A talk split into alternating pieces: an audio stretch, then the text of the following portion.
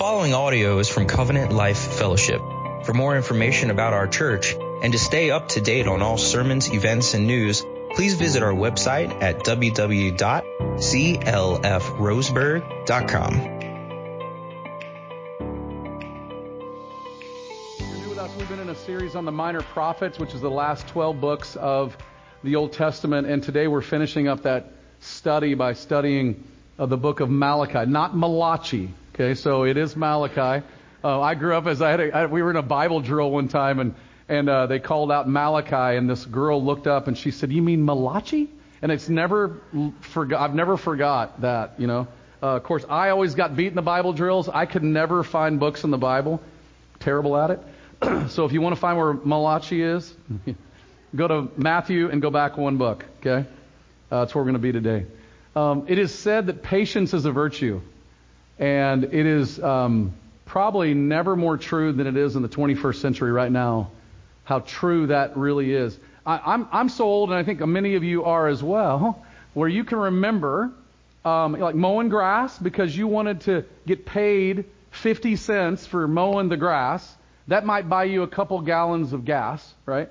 Uh, but saving up your monies and your, your money and your dollars and all the things you had because you wanted to go buy yourself an album, an eight-track tape. Anybody here, right? Remember those days, right? And you want to, and, and you and you remember how to, you had to wait. You know, it'd be like I don't know, five bucks, and you had to work to save up money to be able to go to the store. Your parents had to drive you to the record store. In our town, it was called Goodies. Maybe it was for you guys here as well and they'd drive you down to the store and you'd go search out for the eight track tape. If it was there, if it was there, you could buy it. If it wasn't, you had to do this weird thing. You had to wait. And it was, and you couldn't search their inventory online. And then you got the, if you found it, you then waited in line.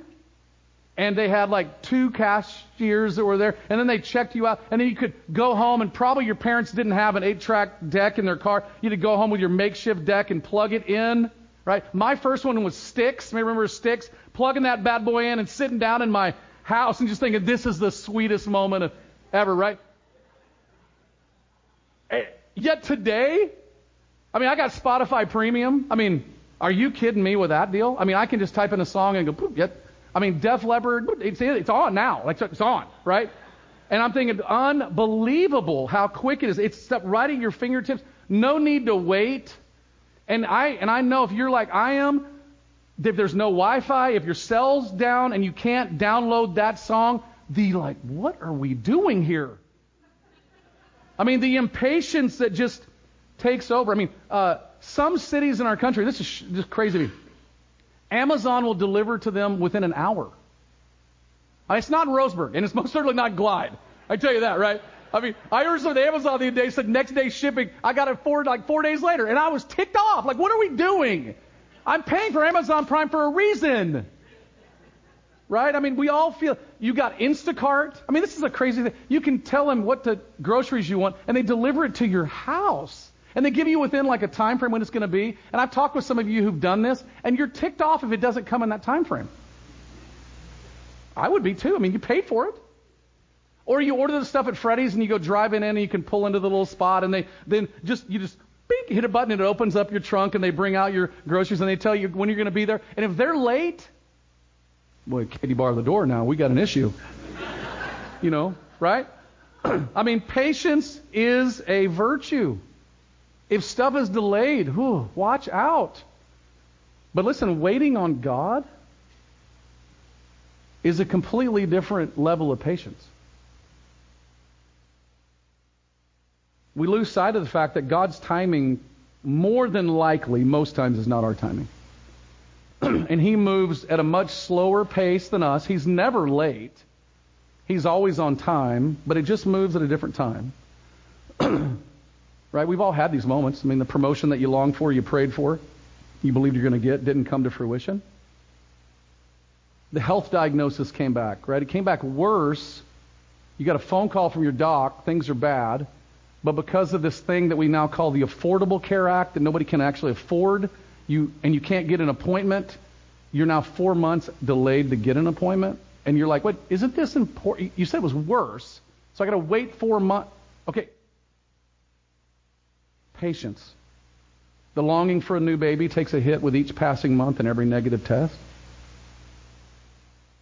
The desire to be married, for those of you that are single, grows heavy each year with every year of singleness, wondering, is this ever going to happen? And doesn't it feel like that the longer you have to wait on God, the easier it is to question Him? Is He really good? Does He have a perfect plan? Will He really provide for my every need? Does He really love me? It seems easier to get skeptical than to be patient, doesn't it? Well, that's exactly what was happening to the people in Malachi's day. The very last book of the Old Testament. They'd finished the work of rebuilding the temple. They'd finished the city walls. Their city is now back to kind of norm where they could potentially start getting things done. but there was no sign of the prophetic promises being fulfilled that God had seemingly told them. No sign of the priest king coming that Zechariah had told him. No sign of restoring Israel to its former glory. And in the waiting, they questioned God. And listen, it's a great book for us. It's a great book for us. Because we, we wait and we long for God to do in our nation what He used to do. Could He turn this ship around? You know, bring back the good old days, but He hasn't. With each passing election, you can feel people that I know of in different political spheres just getting hopeless and lost and wondering where is God in all of this. We long for God to bring what we believe is a promised revival that we think is supposed to happen, but it hasn't happened. And we find ourselves crying like it does in the book of Revelation, Come quickly, Lord Jesus, but He doesn't. And all the while things don't change, they actually get seemingly get worse. See, it's easy to become skeptical while we're waiting on God. And it's easy in our skepticism to begin to question God and forget our obligations to the God of the universe and become haphazard and sloppy with our faith, the things that we actually believe in, the things that we are firm about. It's easy to forget God's love for us and in turn start compromising in areas we never thought we'd ever compromise. As we look at Malachi this morning, we're going to see a skeptical, questioning people being addressed by God. And here's what we're going to see. If you're new with us, you should have got a bulletin. It'll have a big had a big idea on the outline. Hopefully you got one. I hopefully we had enough for you. Here's the big idea, and then we're gonna we're gonna read this, and I want you to we're gonna read this a couple times. I want to look at Colossians three just to give you an overlay of what this kind of looks like. God calls us, His people, to revere Him, be faithful to Him, and give Him our best. God calls us to, re- to revere Him, be faithful to Him, and give Him our best. Now, let's turn to Colossians 3. I don't think that's on the screen, though, Em, is it? It is? Okay, great. Em got it up on the screen for us. So, Colossians 3, look with me at verse 17. And here's what Paul wrote. And you can, you're going to feel this in the overlay of Malachi. Whatever you do in word or deed, do everything in the name of the Lord Jesus, giving thanks to God the Father through him. And then look at verse 23. Whatever you do, work heartily as for the Lord and not for men, knowing that from the Lord you will receive an inheritance as a reward. You're serving the Lord Christ. And you're going to feel that in the book of Malachi. So let's, let's go to Malachi chapter 1. Let's stand together. and we're going to read Malachi 1 verses 1 through 5, and then we're going to jump over to chapter 3 verses 1 through, and read verses 1 through 5 there as well.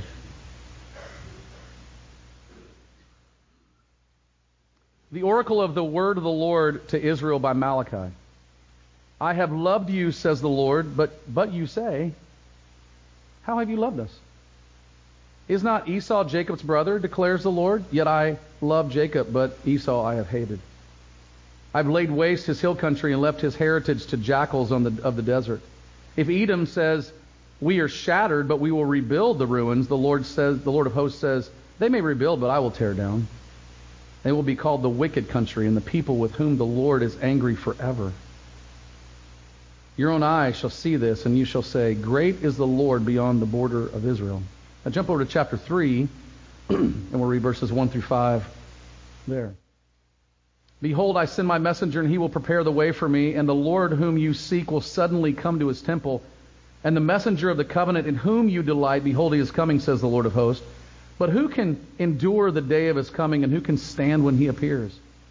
For he is like a refiner's fire and like fuller's soap. He will sit as a refiner and purify purifier of silver, and he will purify the sons of Levi and refine them like gold and silver, and they will bring offerings in righteousness to the Lord. Then the offering of Judah and Jerusalem will be pleasing to the Lord as in the days of old and as in the former days. Then I will draw near to you for judgment. I will be a swift witness against the sorcerers, against adulterers, against those who swear falsely, against those who oppress the hired worker in his wages, the widow and the fatherless, against those who thrust aside the sojourner and do not fear me, says the Lord of hosts. Let's pray. Father, we thank you that that your word is clear and um, and straightforward to us who at times, Lord, have questioned your goodness and your love for us. You're also very clear to us if we don't give you our best. And this morning, I, I pray that more than um, conviction, which we will all feel because you're kind to show us where we need to adjust things, I pray for, I pray for the power of hope to reveal to us the risen Christ. The true, the true plan of God, who fulfilled everything that you promised in the book of Malachi. And we pray this in Jesus' name. Amen. Amen. Thanks. You can be seated. now let's jump in by looking at the first point there God's love for his people. Now, the prophet Malachi came on the scene shortly after the rebuilding of the temple. So, um, the temple was rebuilt in 516 BC. Um, you'll remember if you've been with us for a while, Haggai and Zechariah, two prophets we've just studied in the last couple weeks. Um, those guys encouraged and challenged the people of God to get to work. They got to work and they finished the job. They got things done. Yet, in their mind, it seemed like we did our part, but God didn't do his part. It appeared that things were going much slower than they had hoped. I mean, where was the greater glory that Haggai talked about in his book? When would God judge all the nations as Zechariah had declared? And in their waiting, they begin to question God. Now, you're going to notice an interesting phrase throughout the book of Malachi. You're going to notice about nine times. And it's a phrase that comes out of the mouth of God to the people when he says this to them, but you say. And his point is basically saying, I, I'm revealing to you something about myself, but you people are questioning me continuously. You say something. And that's why in the beginning of the book, in their waiting and in their questioning, God begins the book and the prophecy through Malachi with a declaration of his covenantal love for them in verse 2. And notice what he says I have loved you. And you'll see that phrase, but you say, How have you loved us? Now, this is no different than many of us that we fail to lose sight of the loving kindness and mercy of God to the Lord Jesus, that when bad things happen in our life, we question God and say, How have you loved us? Look at what has happened in my life. I'm waiting year after year for these things to happen. How have you revealed yourself to me in your love? And God is simply reminding his people once again, I have loved you. And you can feel the questioning of the people, but, but you say, how, how have you loved us? And then God begins to go on. He reminds them of his covenantal love for them compared to the people of Esau. You can see that in the text very clearly. Jacob I loved and Esau I hated. Now, Jacob and Esau were brothers. We see that in the text.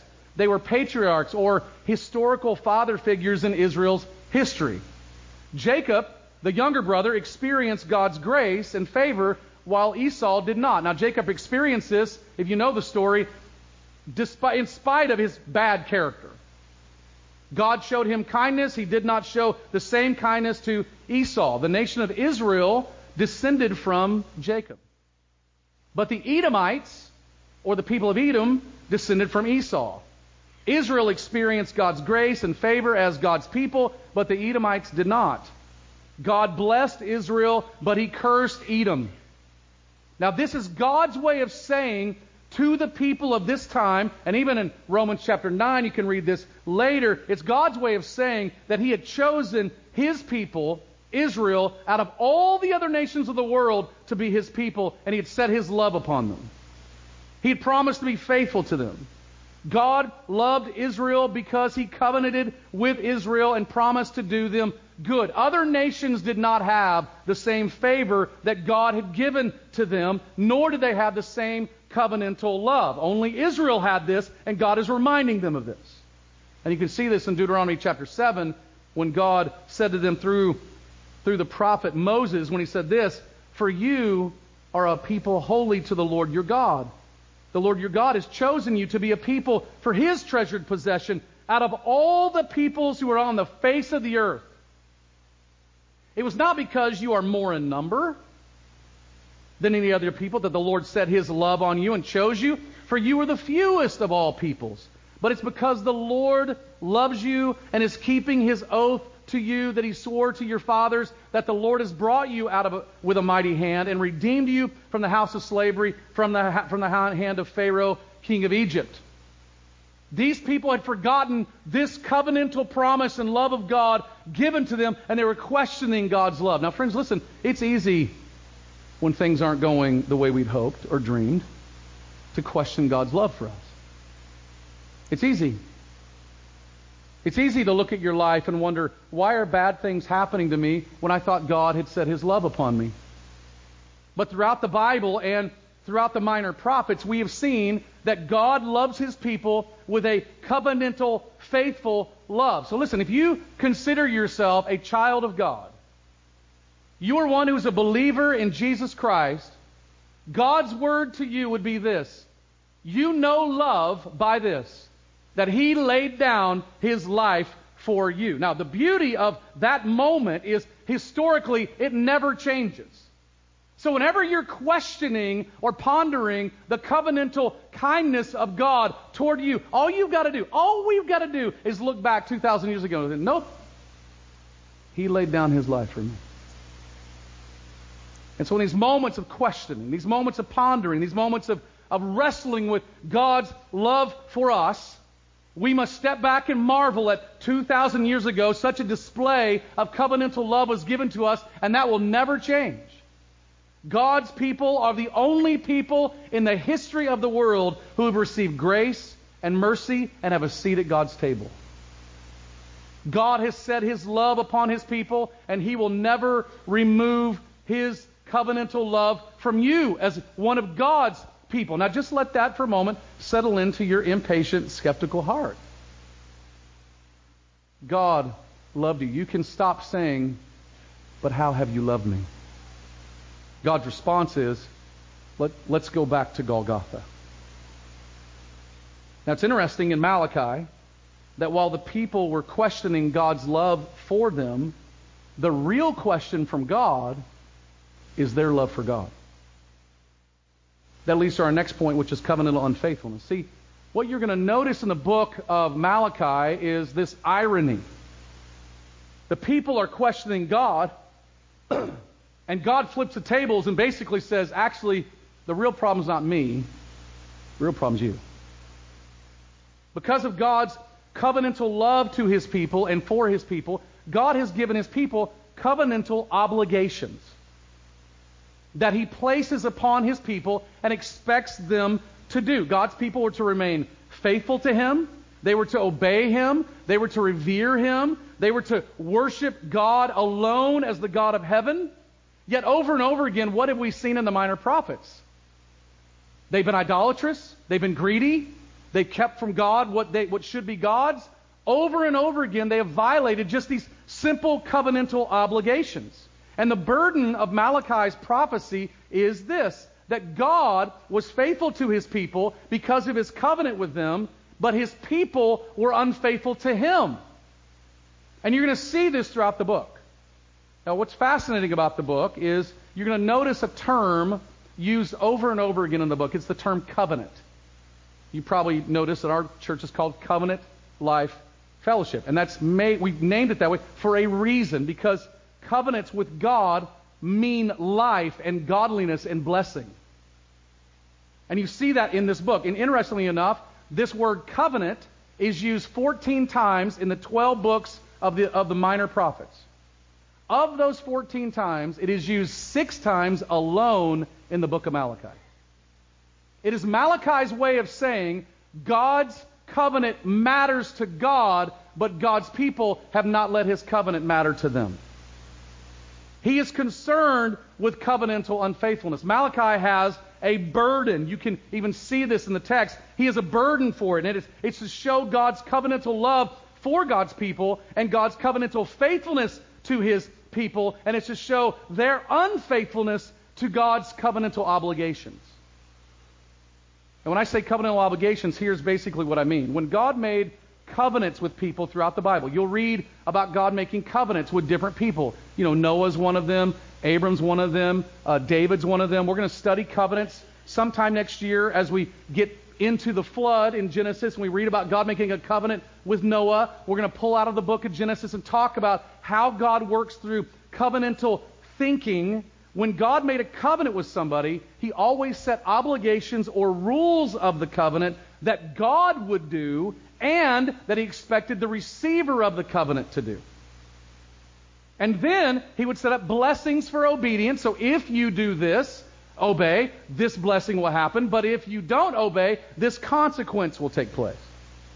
The burden in Malachi, and quite frankly, if you read all of the other prophets, this is how you have to see the prophets. They're not simply fortune telling for something myriads down the road. They are communicating to the people of Israel as a lawyer, saying to them, You have violated God's covenant.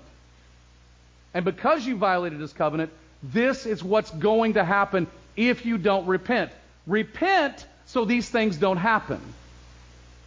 And God's point through these prophets is God has always been faithful to his covenantal people, but his people have been unfaithful to him. And the consequences were coming. Now, in the book of Malachi, you have what's called six disputations, where God disputes something about what they have said. Right? They basically can be summarized in three covenantal obligations where they were unfaithful in. So let's look at those in the text. In chapter 1, verses 6 through chapter 2, verse 8, you're going to notice that he showed the, the priest and the people that they had violated the, pre, the, the covenant of the priesthood and their worship. In chapter 1, verses 6 and 7, he said that they had despised his name. And notice he says again, But you say, How have we despised your name? And God tells them, By offering polluted food on the altar and giving God the worst of your flocks for sacrifices. In chapter 8 of the same, or verse 8 of the same chapter, he challenged them to give those same offerings to the governor. Basically, what he says is this Just imagine for a moment that your president walked in the room, would he be happy with this offering you're bringing to God? And the answer is basically, it's a rhetorical question. No, he wouldn't be happy. So since he wouldn't be happy, why would you bring that offering to God when you should be bringing me something else? In chapter 1, verse 12, he said that the worship of God had become wearisome to them.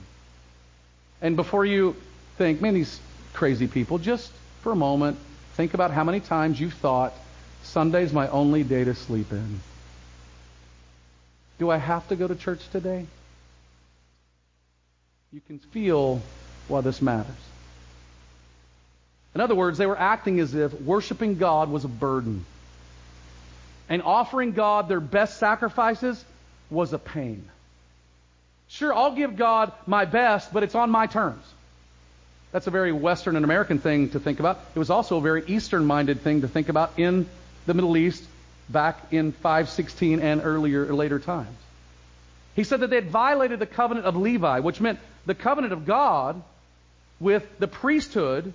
They had violated. This covenant was basically this God had obligated the priest to teach God's people what was good, to offer the best sacrifices to God, and to lead the people to worship God alone. And if they did this, there would be joy and peace. But if they didn't do it, it was chaotic. And God basically said to them, look around, things are chaotic because you're not leading the people about what is good. You're not offering the best sacrifices. And guess what? You've let idolatry run rampant in this country. And then God called them to respect Him, to be in awe of Him, and to instruct the people of God to give their best in worship. You can feel in this moment that God is telling them, You violated this covenant that I've given you with the priesthood and of worship. Now, you're going to notice as well the covenantal consequences that we talked about earlier for violating the covenant of the priesthood. Chapter 1, verses 10 and 14 says, God said, I have no pleasure in you. Imagine for a moment if you walked into church on a Sunday morning and your pastor stood up and said, Hey, I want all y'all to hear me. We're going to write a sign out front of the church that just said, God's Spirit no longer resides here and He's not happy with you anymore. That's what was happening here. I will not accept your offerings. Your, your blemished sacrifices will be cursed. Or chapter 2, he said he would curse their blessings. And look at this. He would take dung and put it all over their faces so that everybody else would see. His point was, I'm going to disgrace you in such a way that everybody will notice. And the reason was because their worship had become half hearted, their priests had become compromised, and they gave to God their leftovers. In chapter 2, verses 10 through 16, they'd violated the covenant of marriage. The covenant of marriage in the Bible is pretty simple to understand. The people of God were to marry, only marry, people who were in their faith, of their faith. And they were not to divorce, but yet be faithful to one another to the bitter end. Yet, you can see in this chapter and in this book that they had married the daughter of a foreign god, and they had been faithless to the wife of their youth, your wife by, what's that term? Covenant. This was a regular sin for the people of Israel. They were not to be married to unbelievers, and they were not to give in to an easy divorce culture. Yet over and over again in Israel's history, this sin continued to pop up. You can mark and just watch Israel's sin as they have different victories throughout time, and it seems like things are going really, really well. And the very next sin you'll notice is them intermixing with foreigners of idolatrous nations, and then the next sin after that is they give into idolatry. God's command to marry believers was so that they would grow and raise godly families who over generation after generation after generation would display a family of people who loved, worshiped, and obeyed the one true God, and who as well displayed the glory of God to people who were faithful to God. But as these people continue to violate this covenantal obligation, they regularly gave themselves to idolatry that of the spouses they had married. God's challenge to them was to be faithful to the marriage covenant. Now, again, notice the curse for violating the marriage covenant. God would cut them off from his people, chapter 2, verse 12, and their lives will be filled with injustice, wrongdoing, or violence. I think you'll find that any culture given in to disrupting and trying to violate the covenant of marriage becomes a culture of violence. You don't have to look around at this culture to see that running rampant, especially with the disintegration of the family and the desire to remove the family altogether. The next covenantal issue addressed had to do with their tithes and offerings. Now, if you haven't been uncomfortable yet, prepare yourself. Right? Okay? This covenantal obligation was that they were to give God 10%, a tithe, of their first, meaning their best, of their, of their flocks, their crops, and their profits. And they were to give other contributions throughout the year for the poor and the celebrations at the temple. Yet, in Malachi's day, and read this very clearly, the people seem to stop their giving of their tithes and contributions. Is that on the screen? Because we yeah, we got to read we got to read this, right? We can't, you know. That way, it's God's word, not mine. Okay. In Malachi's day, the people seem to stop giving their tithes and offering contributions, and notice what God says. They were robbing them. I don't know about you, but robbing God sounds awfully bad. And his challenge to them in the text and in history to us is to test him or trust him by bringing our tithes and our offerings to the storehouse. Now, the storehouse, so we can understand, the temple had just been finished, and the storehouse is next to the temple where they stored all of the tithes and offerings. And they brought their tithes and offerings to the priest who distributed to them others as they felt necessary. This was not the giver dictating the gift. This was the priest doing that as God gave them the tithes and offerings through the people. Interestingly, in this text, you're going to notice it's the only place in the Bible where God says to test him. And notice what it has to do with. your money, your finances.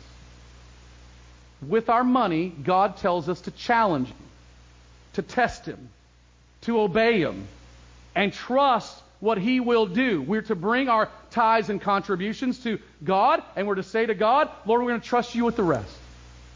Now, what's interesting in this little covenant violation is you're going to notice God does something really fascinating in this. He only gives them one covenantal consequence. That's a big one because he says they would be cursed with a curse because they robbed God. Now, that could be a lot of things, right? I mean, you're going to have boils. I don't know. Your, your money could run out. I don't know. I mean, you've got bills you can't pay. I mean, there could be a list of things that could be a curse, not a curse, right? But he only says that one little part of a covenantal curse, yet he spends most of his time on the blessing for obedience. Everybody pay attention to this. See, we have a tendency to think that giving to God is for God. That's not how God sees it.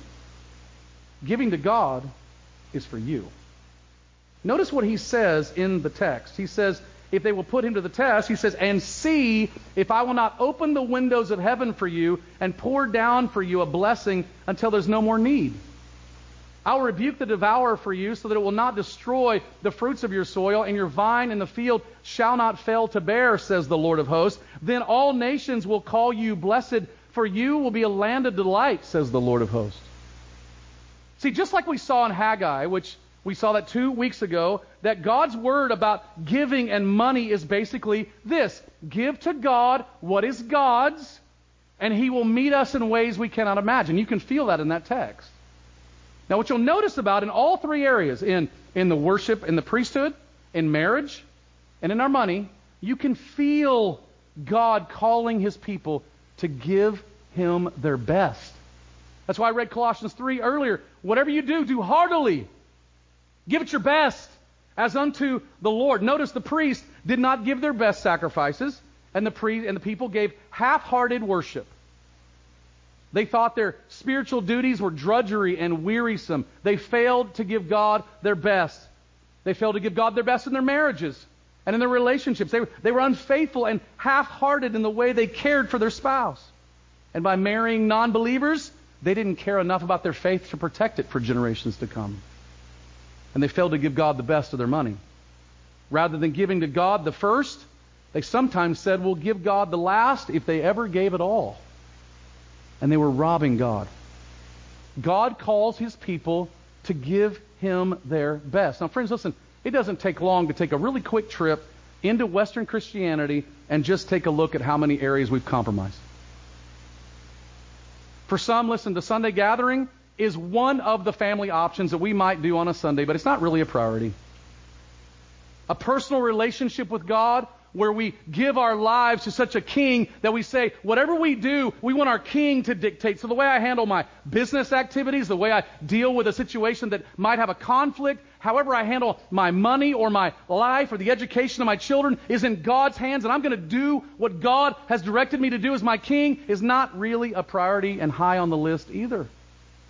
And for some, listen, the divorce culture, friends, you got to understand, it has infiltrated not just our marriages, but our dating culture. Parents, please listen. We are creating a, a, a very big time firestorm on our hands.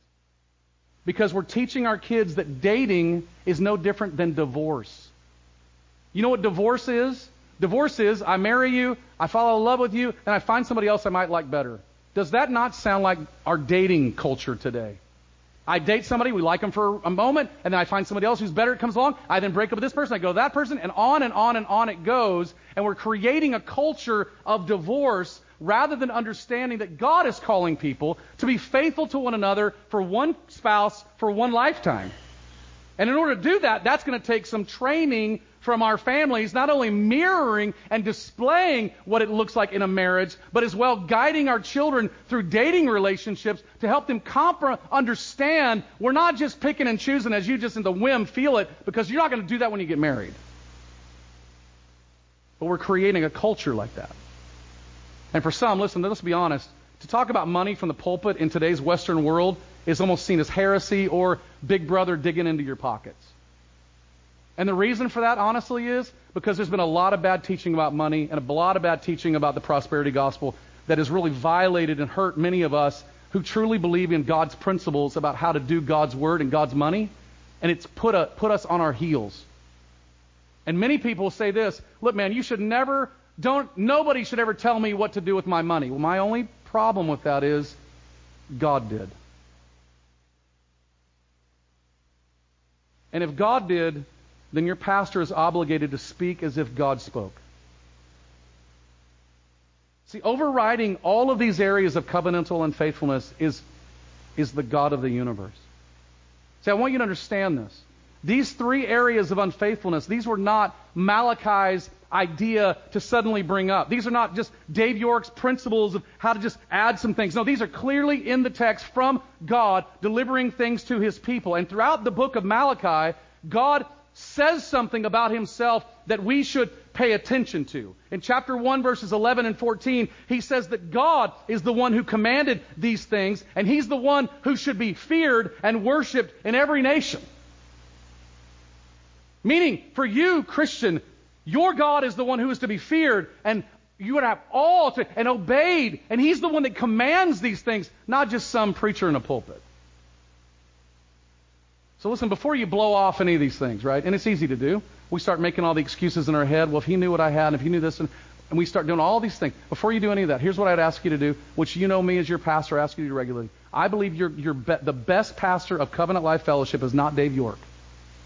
It's Jesus Christ. And you spend time with your great pastor and you ask him, where have I violated some things and where's covenantal obligations? Where have I been unfaithful? And then all I'd ask you to do is make adjustments accordingly. Where does God need to change you in these areas? Now, the good thing in the book of Malachi and the good thing in the Bible is that God already knows you've been unfaithful. he already knows we've done it. See, God, God already knows, right? When I, when I look into my heart over the issues I just preached on, here's what I see in my heart.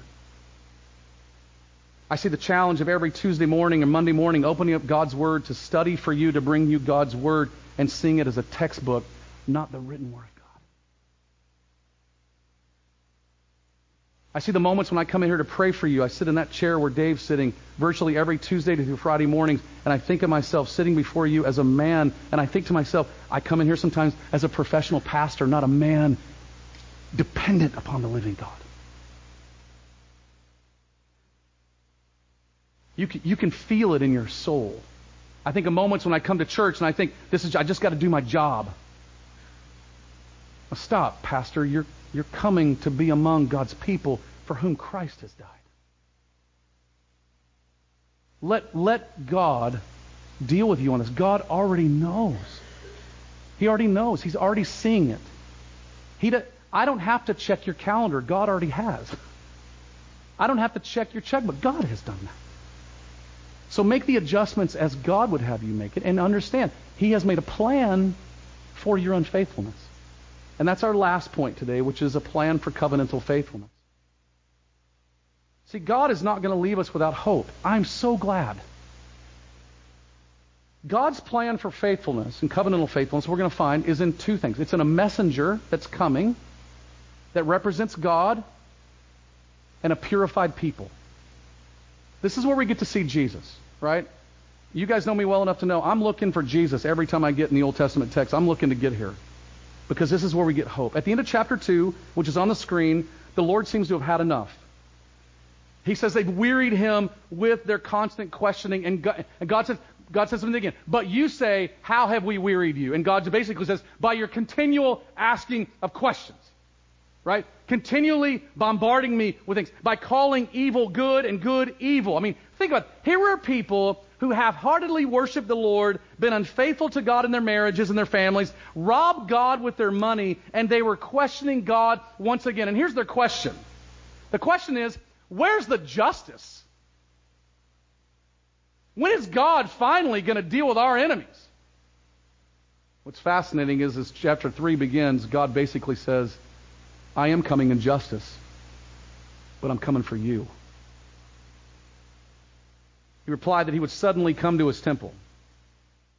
He said that a messenger of the covenant was coming who would have such divine power as to purify the priesthood and the people's sacrifices, the very things that were violated. And he said he was coming in judgment on those who were unfaithful to him. Now, in this text, you're going to notice some things. We're introduced to one of God's answers to covenantal unfaithfulness, and one of God's plans for covenantal faithfulness is God was coming to set things right. He was coming to readjust, to say, listen, we got a problem, and I'm coming in my own flesh and blood, and I'm going to deal with this issue. And He's going to come suddenly, and He's going to come to judge unfaithful people, idolaters, and the immoral. And in these verses, we're introduced to, to two different messengers. There's some that could say this is one messenger. The problem with that is one messenger seems to be human, the other messenger seems to be divine. The first messenger we're introduced to comes before God suddenly lands uh, in the, in the temple. The second messenger is called the messenger of the covenant, but notice his abilities.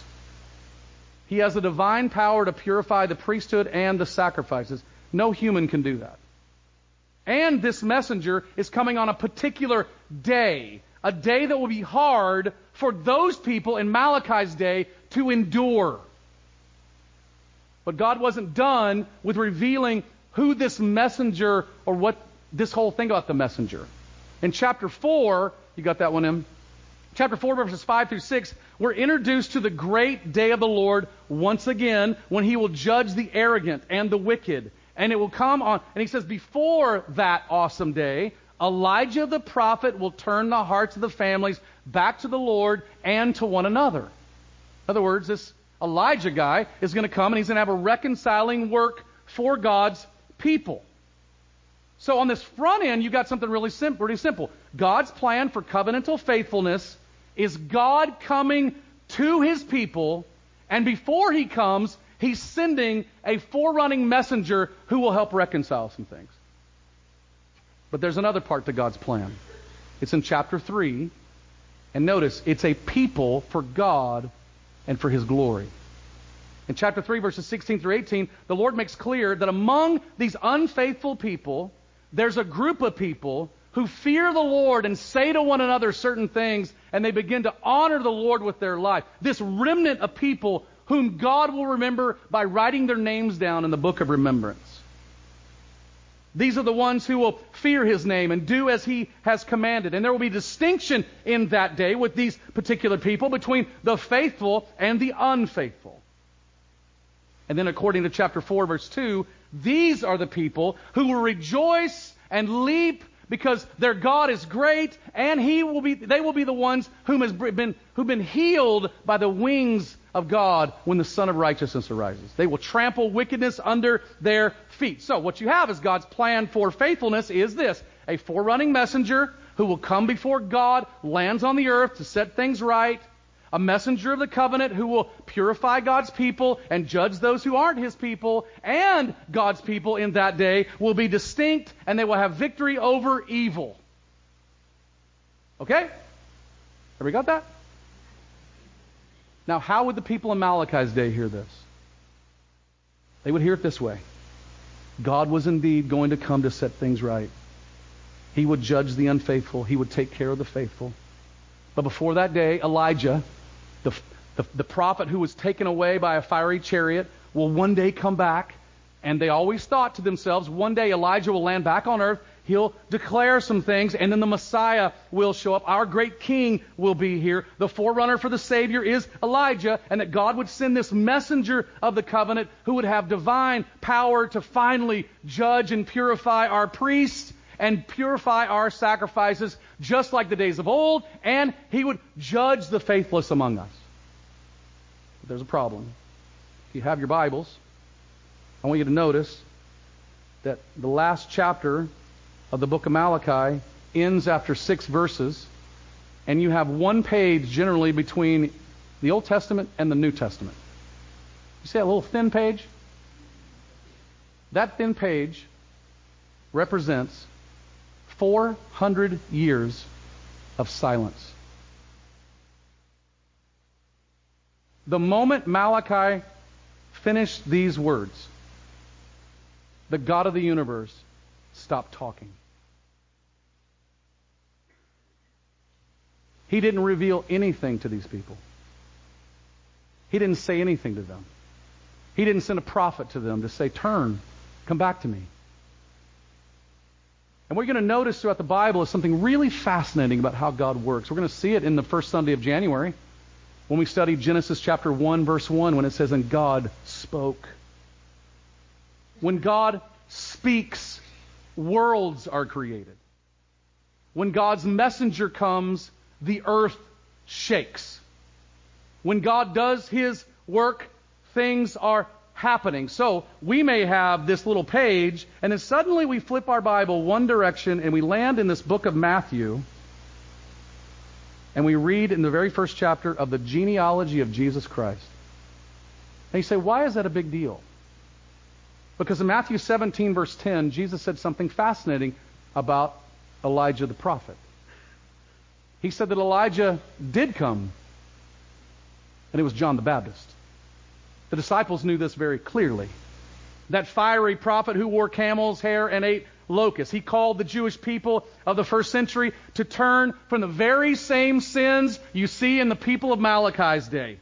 He called them to stop their immorality, to stop giving God their half-hearted worship. He called to stop giving God the, le- the leftovers and give God the best. He confronted their rebellion against God, their arrogance, and their immorality. And most of Israel did not listen to him. And eventually, King Herod beheads John the Baptist. And then we read in John chapter 1 about the Word the spoken word of God, who was God, who was with God in the beginning.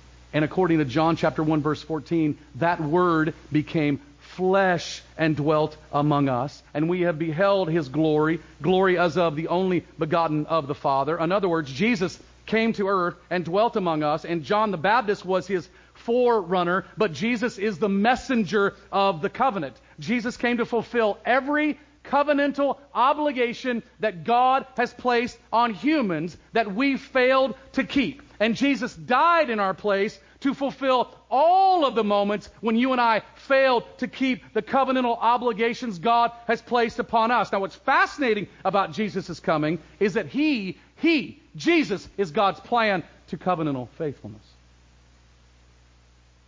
A messenger, John, came before him. Jesus landed on earth to set things right and do exactly as God had said he would do in Malachi's day. And you're going to find in Romans chapter 12 verse 1 and 1 Peter chapter 2, he came to purify a kingdom of priests and make our sacrifices acceptable to God.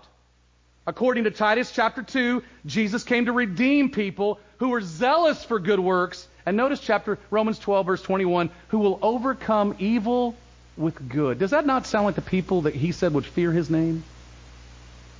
And Jesus is coming, according to John chapter 1, was a judgment on the unfaithful, who in that time of his coming rejected him.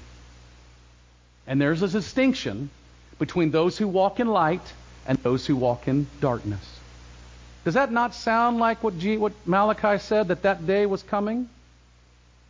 Friends, covenant, God's plan for covenantal unfaithfulness is found in Christ. And it's found in a people that have been purified by his great name and his great blood. So, where has your waiting on God led you to skepticism? According to Malachi and according to God. But you say, and God has refuted every one of your skeptical accusations. Where has your skepticism led you to compromise? Compromise covenantal obligations that God has for you. And you know it right now. You know right where you sit that God is doing business with your heart, and you know where those areas are. Do you trust in God's plan for making you right with God through Christ? See, if you don't, listen, we would just charge you. Believe in Christ. Put your trust in Christ. It's the only way you can be made right with God. It's the only way that you can have the power to obey God and, and if you will, have the power of God to be pleasing in His sight. And if you're a Christian, listen, are you living by the power of God that He's given you to give God your best? Are Sundays just another day of the week for you? Maybe it gets a chance for you to take your day off and of you know have some rest and see all the things? Or do you see Sunday as the Lord's day as an indication of saying to God, You own all my time, and one way I'm revealing to you that you own it all is I'm getting to church, I'm seeing people, and I'm worshiping God? Do you see the first part of your day or the last part of your day of some moment to give to God, to say to God, Lord, you own my time? How about your money? How about your marriage and your family? Is that how you see these things? That you're offering these things? These are God's. They're not yours. They're God's. Because Christ has come, God's plan for covenantal faithfulness, as God's plan for covenantal faithfulness, God calls us to revere Him, be faithful to Him, and give Him our best. Whatever you do, do it heartily as unto the Lord. Let's pray.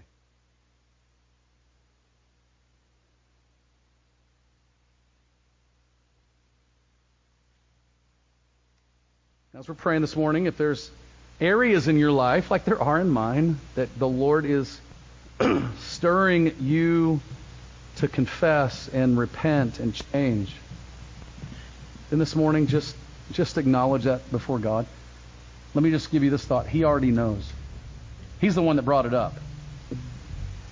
And so this morning, would you just confess your sin to God, your your conviction to God, and believe with all your heart, if you're a child of God, he will not only forgive you, but He'll give you the power to change. And if you're not a Christian this morning, maybe the Lord just stirred you that all of a sudden you realize your life is not your own. It belongs to God. He's the one that created you. And you need to give your life to Christ. Father, thank you that you shepherd your people. And thank you that you care enough to reveal to us the areas of our lives that need adjustment and the areas of our lives that need encouragement. Thank you for getting into the hidden closets of our hearts and revealing to us where there's areas of unfaithfulness. And thank you for revealing to us that we have been redeemed by a price and we have a great Savior who has empowered us to change that we don't have to stay there. So, Father, thank you. Work in your people. And, Christian, do business with your God. This sermon has been proudly given in response to cherishing the gospel of Jesus Christ. Be sure to check out our YouTube channel and subscribe to watch all our sermons online. For more information about Covenant Life Fellowship, Visit us on the web at www.clfroseburg.com.